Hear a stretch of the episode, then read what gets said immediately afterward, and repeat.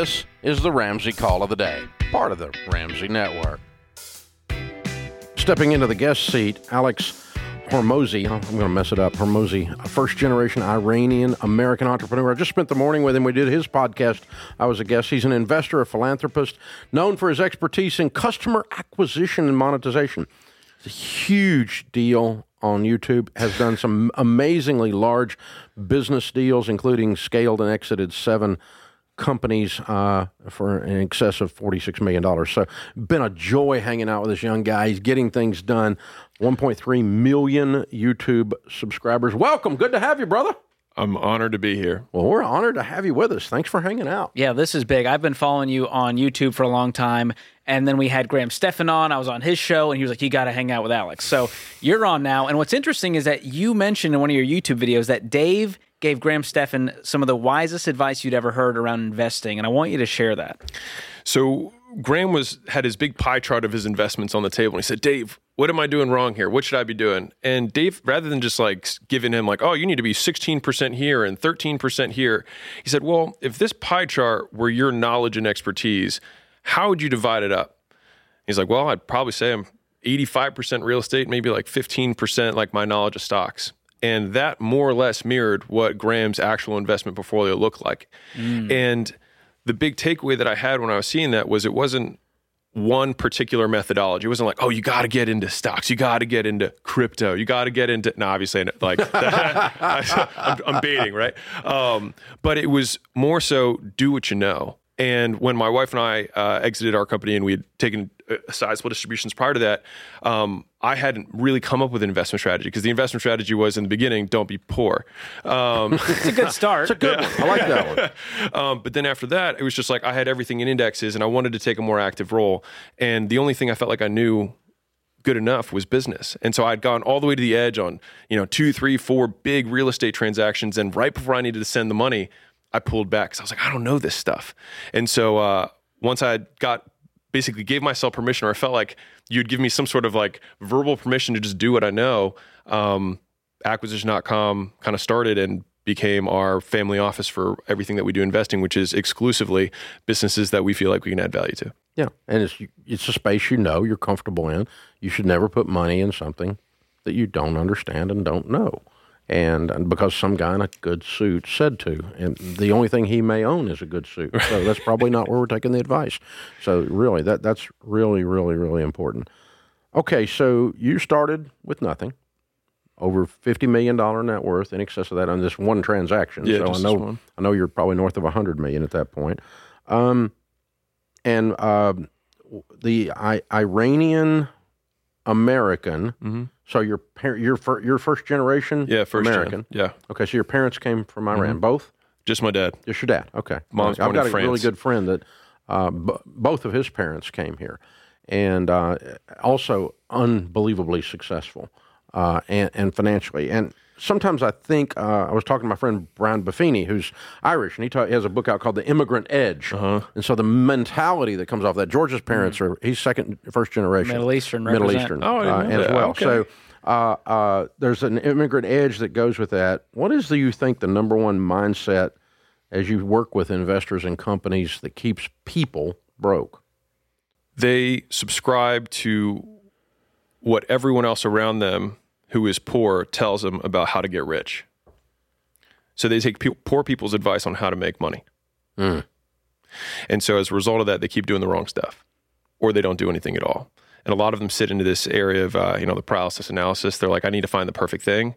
And meanwhile, 10 years later, they're still trying to wait to find the perfect thing. Um, and they haven't started anything. Yeah. yeah. How do you become a writer? Right. Yeah. How do you become an investor? Invest. Yeah. I used to because I I talk a lot about sales stuff because I think it's a really good entry uh, thing for anybody who wants to you know take control of their own income and cost no money to get into and all you have is skill.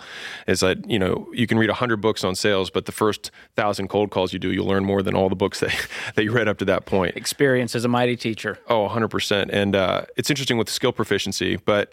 Uh, people will put off, you know, it takes 20, 20 hours of, of concentrated work to become proficient at most like playing the guitar, playing the piano, learning to do a cold call, 20 hour proficient of actual dedicated work.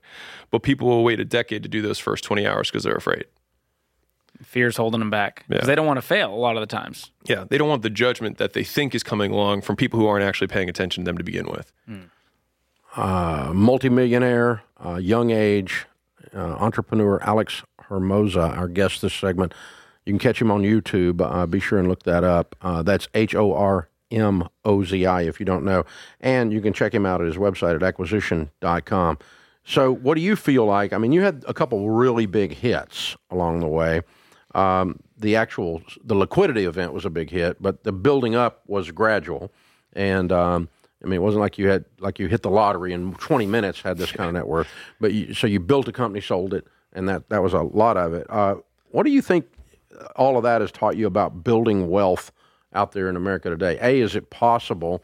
And B, what do you think the, the your this sense of hope or this sense of principles around it? What did, what did you what's your takeaway?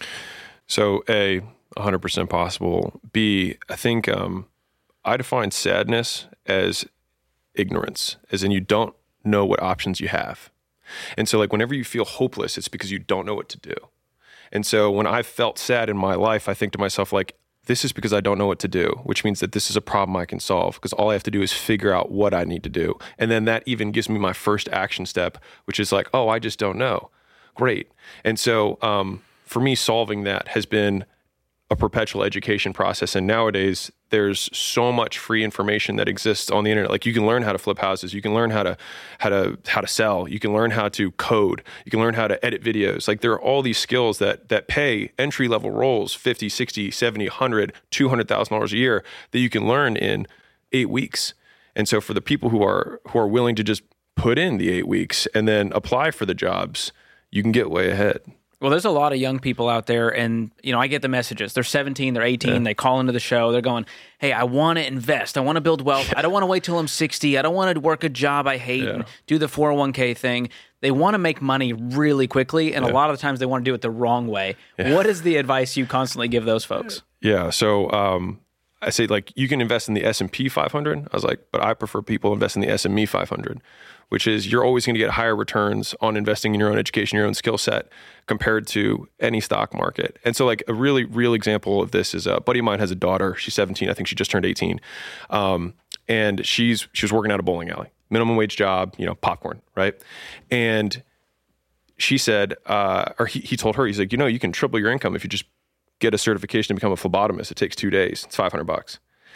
And by taking $500, she could invest in the S&P 500. And at 18 years old, maybe there'd be a ton of compounding. But if she invests $500 in getting the certification and then two days later, she triples her income, probably a better investment in buying the certification than forever having a three times higher baseline for mm. what she can make. And I think that's just like a micro example of how much skills can give you more cash flow to invest in everything else. And so my my belief is always keep re- reinvesting in skills because that raises your lifeline, your your lifetime baseline of earning potential. That's so good. And And valuable valuable education uh, is al- always costs minuscule amounts. Not all education, but I said valuable, uh, usable, utilitarian value. She can immediately go and do something with that. It's not like I collect degrees for a living. No, this is like, but but studying something that is usable one hundred percent of the time is the best investment you can make. My father came here with thousand dollars and he didn't speak English, but he had a medical degree. And so he's always been big on education for me. And if you look at it as an actual investment, I mean, he fled during the revolution in Iran. He said, they took everything we had, but they couldn't take my education. And so it's something that can never be taken from from you. You can't lose it in a divorce. You can't be taxed on it, on your edu- eh, your education itself. It appreciates with time, and then the more educated you become, the more valuable each prior skill adds on top. It oh, compounds. that's Like if you know how to do math, then you can then learn accounting. When you learn accounting, then you can learn investing or business or what. And like each one compounds unto itself. You got to follow this guy. Check him out on YouTube, Alex Hormoza, H O R M O Z I, for those of you that aren't familiar with how big a deal he already is. and uh, check him out at acquisition.com. Check him out at, at Hormoza on all his social media. And his podcast is called The Game with Alex Hormoza. Alex, an honor to meet you today, hang out. Got a new friend, and uh, it's been an honor to appear on your podcast. Thanks for hanging out with us for a few minutes here. The honor's all mine, genuinely. Thanks for tuning in to the Ramsey Call of the Day. To check out all of our podcasts, just search Ramsey Network on Apple Podcasts, Spotify, or wherever you listen.